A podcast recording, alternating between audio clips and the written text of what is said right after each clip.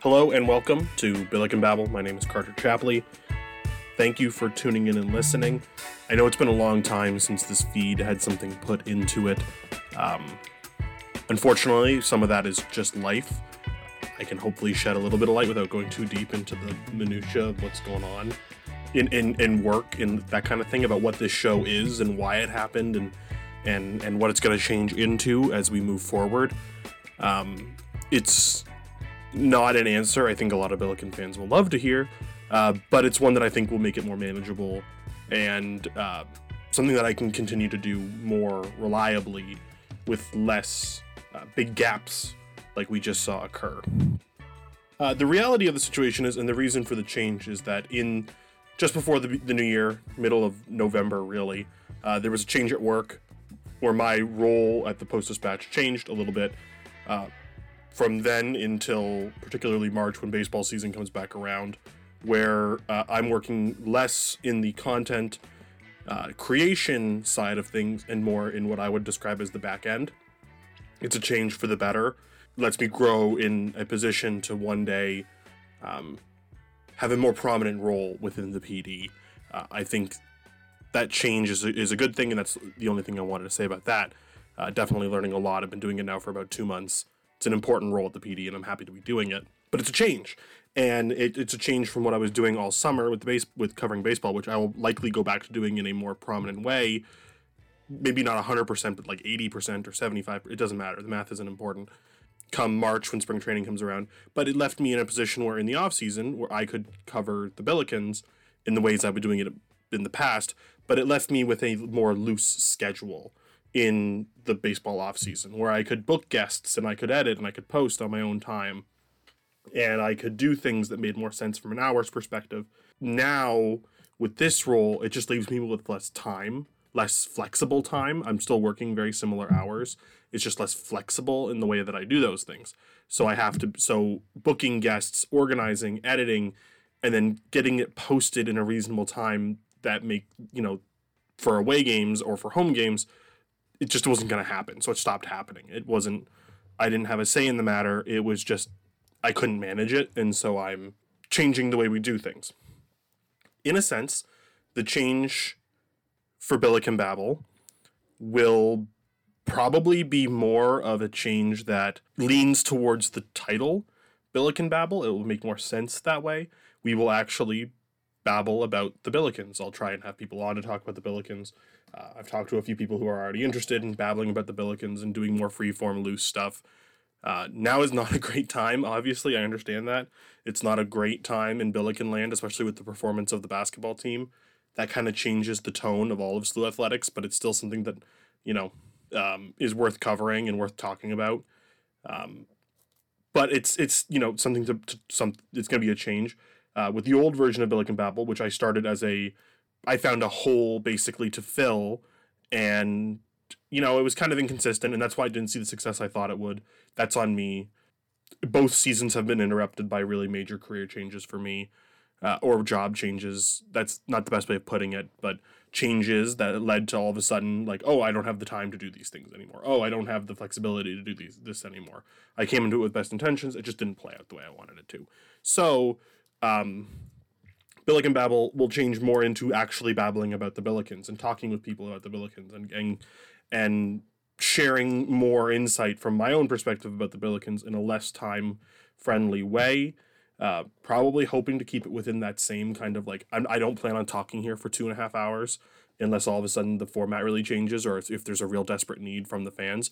I would say that if you're looking for a long form podcast like that, I would go to Midtown Madness Pod or the West Pine Bills or, or any of the, you know that's probably more what you're getting at. Uh, the post game spaces will become more consistent, hopefully. There will be a post game spaces for after the St. Bonaventure game. There wasn't one for the same reason as I was talking about earlier after the UMass game. My schedule just didn't allow for it to happen. I didn't it didn't line up properly the way I needed it to. Um, I mean, I, I, to, to be completely honest, I just needed to be up earlier than I thought I would need to be, and so staying up to talk hoops just wasn't on my calendar. So you know, that's what it is unfortunately i'm doing a lot of all my billiken coverage is overtime for the record I, like i'm not that's not for the pd that is for me i like doing it i'm developing my own personal skills It's it's not my job to cover the Billikens. I, I want to make that abundantly clear.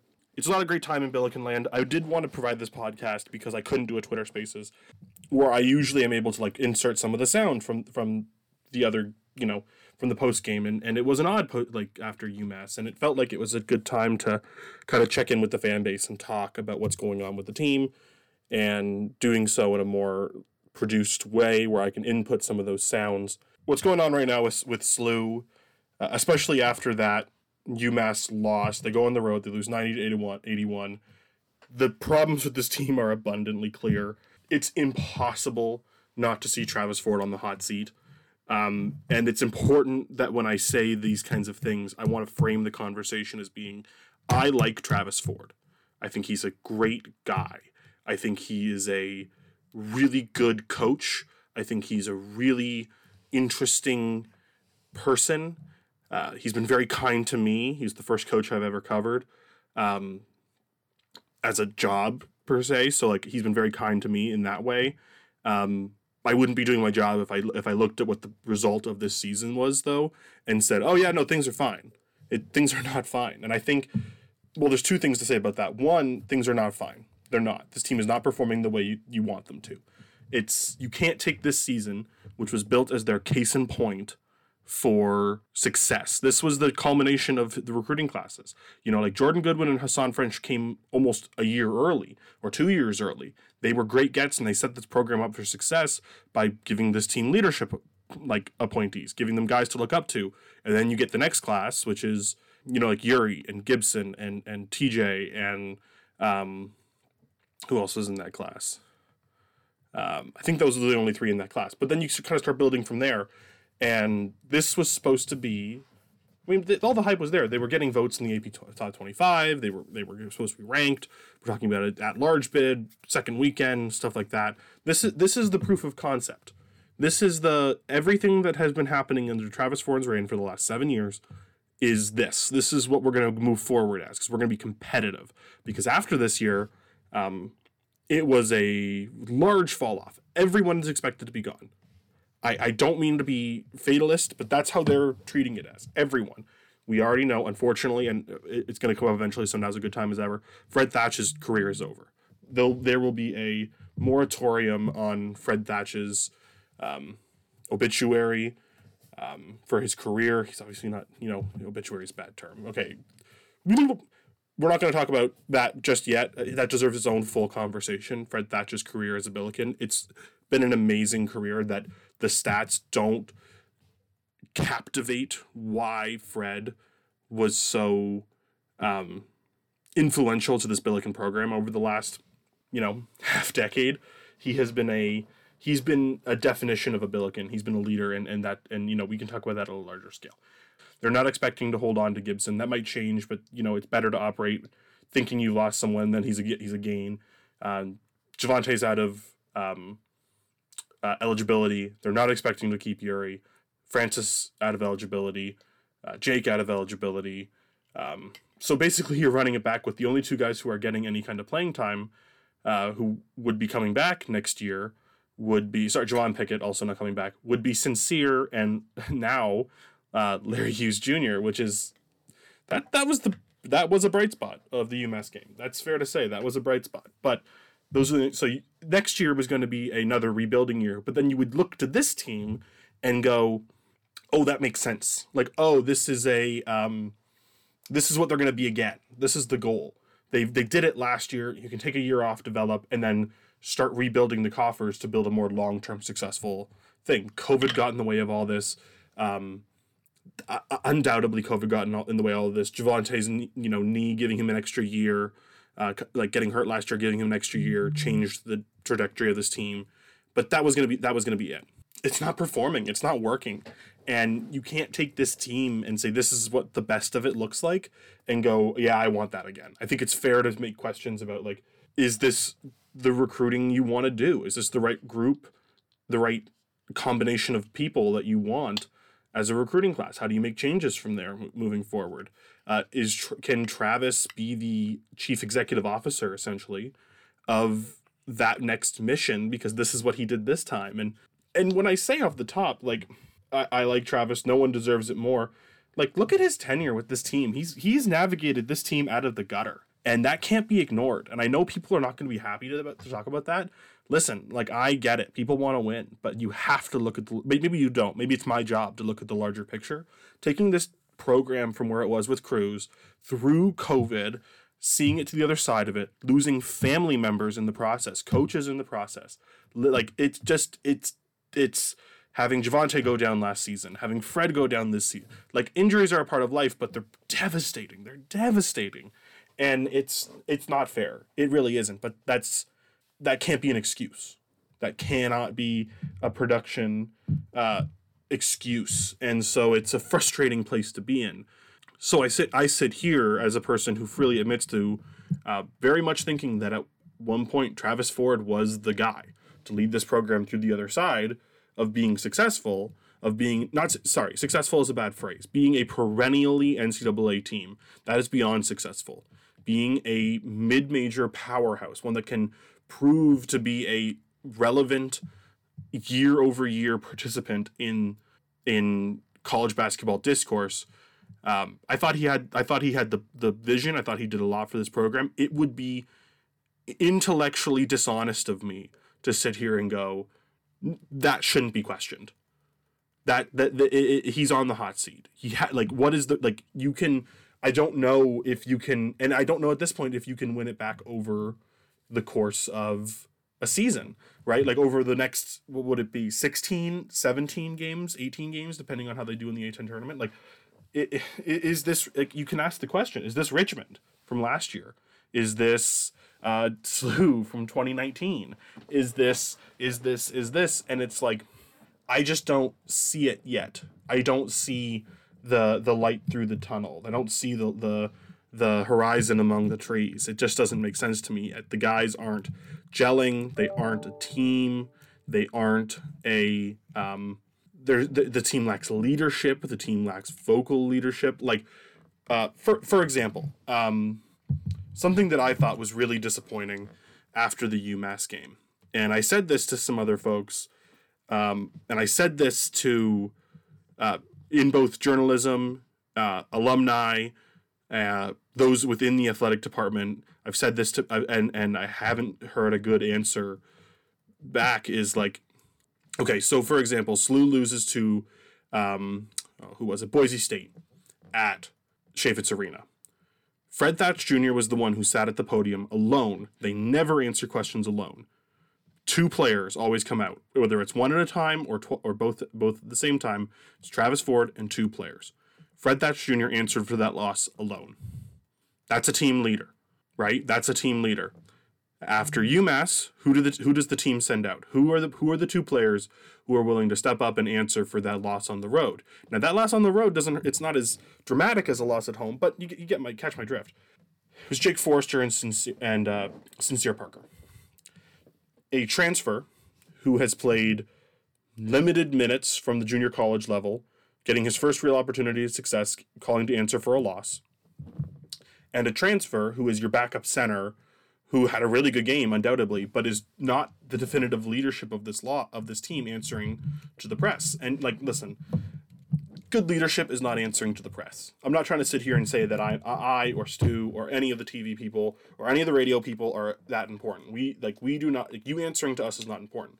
But it does say something when like for four years, Jordan Goodwin, after every loss, sat at the podium Jordan Goodwin misses two free throws to lose a game to Davidson at Chaifetz Arena in 2019, and he's at the podium. That's to, like I think that's telling, and there's and there isn't someone on this team that does that. So there's that. That's uh, it's undoubtedly the team is at a loss for leadership. They are mentally in the gutter. Part might, part of that might have been Fred is hurt. Everyone knew it after the game. It's impo- like that's the kind of injury. A torn ACL is the kind of injury where everyone knows after the game, whether that leaks out to the media. Um, I would say if it leaks out, that'd be really unethical. Uh, it should be held within the doctors. But you know, with Javonte's, we knew because you could like see it. With Fred's, it wasn't as obvious. Uh, but you can kind of make some of those assumptions. And everyone's shaken up. Okay, fine, but still to not answer to the media. What concerns me most about this team, and to make me think that there's that the light at the end of the tunnel isn't coming, is that Travis feels Travis is at a loss That that is the best way I can describe his post game remarks. So this would be a good time for me to start playing some of the audio from the post game with Travis, where he he talks about he puts together combinations, he puts together things, he recognizes that that some of his athletes aren't as good and the defense isn't working, and how do you put together the right combination to maintain defense while having offensive threats, and, and you know what, what what does that look like? And it it just seems like he's at a loss. So here is Travis Ford from the post game Zoom at UMass. And we fought all the way back. And we had it, you know, we made some adjustments halftime, but and I thought we were actually decent shape because I thought we played horrendous first half. I thought we were bad. And we were fighting some things. We didn't, you know, guys were worried about Fred. They were like, oh no. You know, you can see it in their eyes. You know, we didn't get off to a great start um, with them driving. With some, we didn't get off to a great start based on scouting reports and stuff we were supposed to do. We didn't do. Um, that's as irritating as anything. Uh, it's one thing they make tough shots or they do something that we don't think they're going to do or something. But for them to drive us in the paint and keep driving us, you know, we actually rebound the ball pretty well. Um, we're a team that rebounds the ball well, but we just didn't have enough. We didn't have enough contribution. I mean, we don't make free throws. I mean, it's just we we just gotta help ourselves at some point.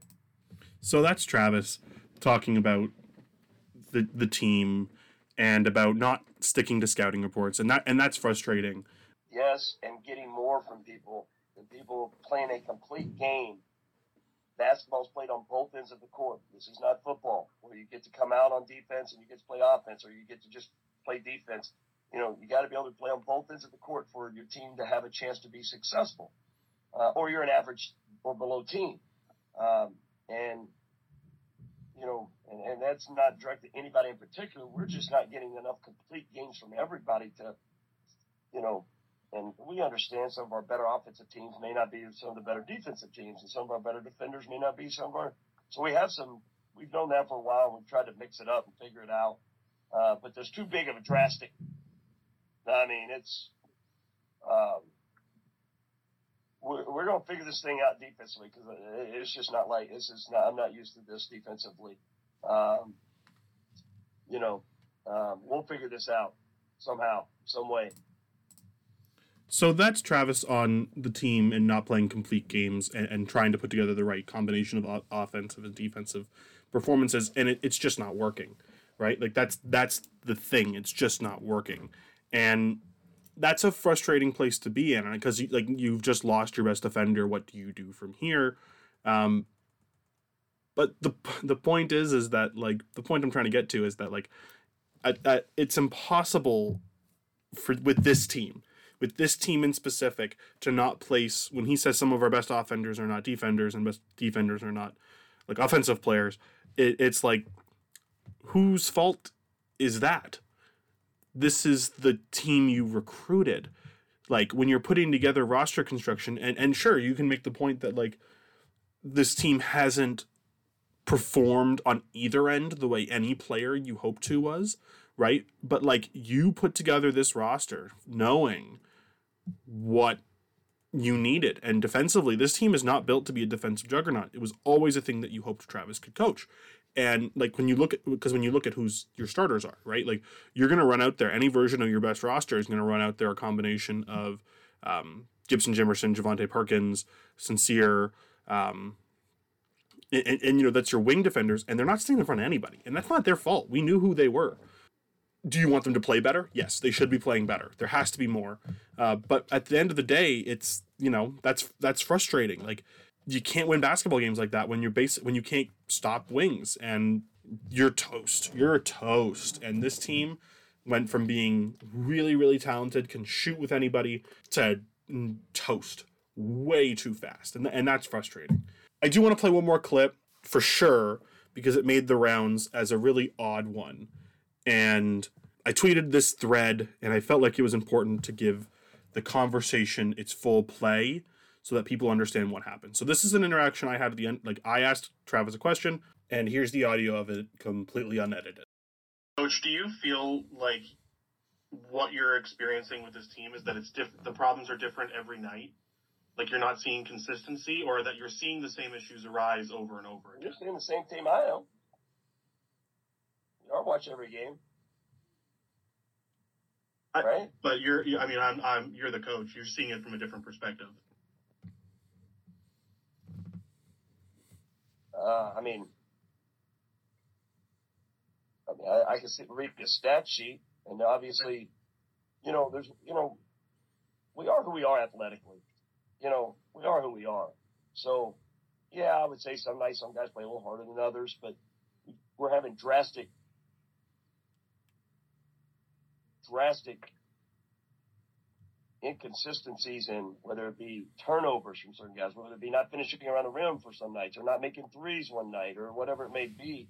There's drastic hills and valleys, it's just, it's as drastic as I've seen as far as consistency is occurring. I don't know if in all of our games if we've got everybody clicking at the same time, and that being connected has been an issue. The chemistry a little bit, and we've, I've talked about that, and getting everybody really complementing each other on the court offensively and defensively. It's it, it, we got to figure it out. It's been a, it's it's nothing new to be honest with you. It's nothing new.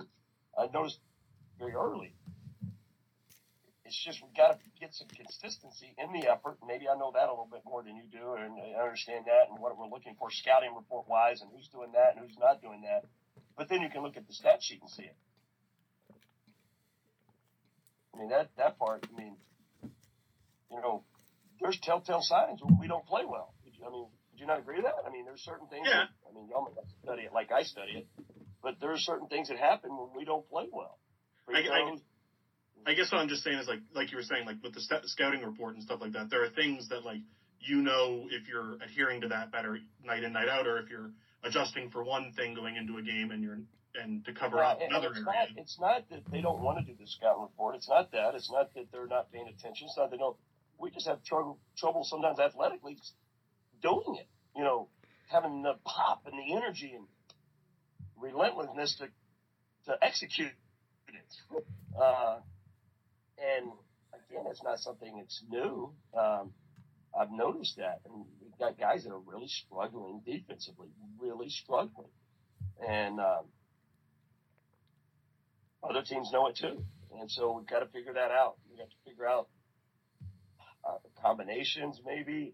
But gosh, I don't know how much more I do. I mean, I've, that's all I think about is trying to figure out how to get a defensive team in there. But then you got to figure out how to score. So that's the interaction I had with Travis, and it was an incredibly odd one because like I've never quite had that kind of interaction with Travis before, uh, where I ask about if he's seeing consistency, if he's seeing, um, and the point of the question I was getting at was, are you like is it every time you cover for one issue, it's exposing a hole in another, or are you seeing just radically different issues that you can't catch up with to adjust? And he said, and I mean you heard his answer there. Um, it's the same team you're watching every game. Um, and he's not wrong. I mean, like I think we all can see the issues, and and, and that, that's something I wanted to get I got to earlier in the show was um,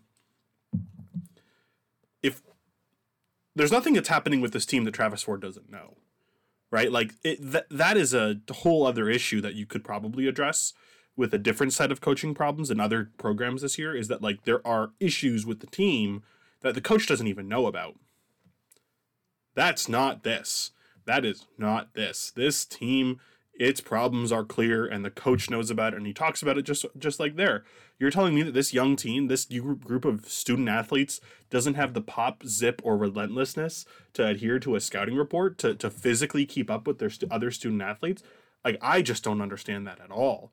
And he's saying it. He knows, and it's a problem. But again, it comes back to this whole thing where it's like in the NBA in the NBA, if what, what's what's a good example? I'm a Raptors fan, so I'll say this: in the NBA, Nick Nurse coaches the team put in front of him, and it's his job, no matter how interconnected or in lockstep he is with the front office in Masai Ujiri, the, the the president of the team who creates the roster. Nick Nurse gets a roster of players, and it's his job to create the best basketball team you can out of the 15 people put in front of you. That's his job, and whether that's with Kawhi Leonard and Kyle Lowry or uh, Jeff Dowtin and Yuta Watanabe. Those are two A10 uh, players, folks. That's what I do here. That's his job.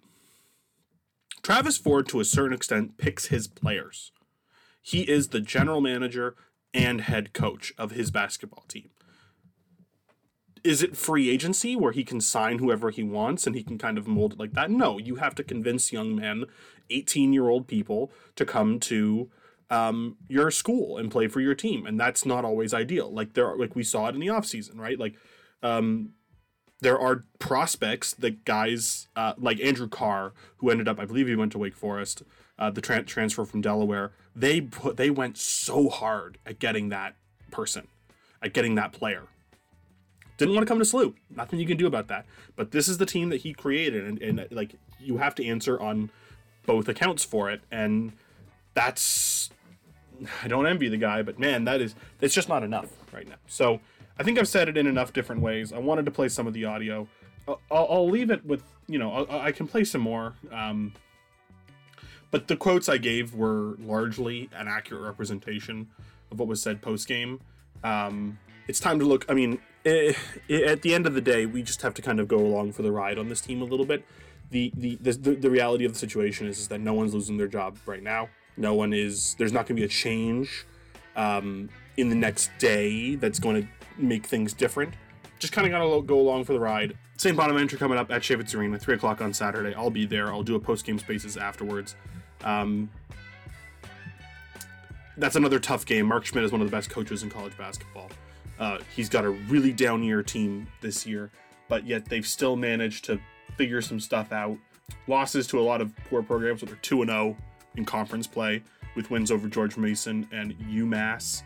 They blew the doors off UMass, uh, which makes it, you know, was at Bonaventure or whatever. But you know, this is this is SLU's conference home opener, and this team needs to respond. If there's if they're not going to respond after Fred Thatch goes down for the year, I don't know what's going to make this team give them that, as Travis called it, pop, zip, and relentlessness. Um, with with Fred out, I think you're going to see a lot more minutes from Sincere. You're going to see a lot more minutes from Larry. Um, I was really impressed with Larry Hughes Jr. playing point guard and having some comfortability playing that role with Yuri Collins out. Um, I'm hoping to see more. That's a really interesting development. Um, he's always been a gamer. He's always been a really good player, but I think the expectation was that he was probably a year away um, from having even this level of contribution. And he's doing it now, so he's ahead of schedule. That's excellent. I'm happy to see it. So that's Billiken Babble. We're going to do this a little more often. We're going to babble about the Billikens a little more often, like this. Uh, if you want to sit and listen to a 30 minute um, monologue, thank you for doing so. Uh, if you don't, that's been Billiken Babble, and we'll see you next time.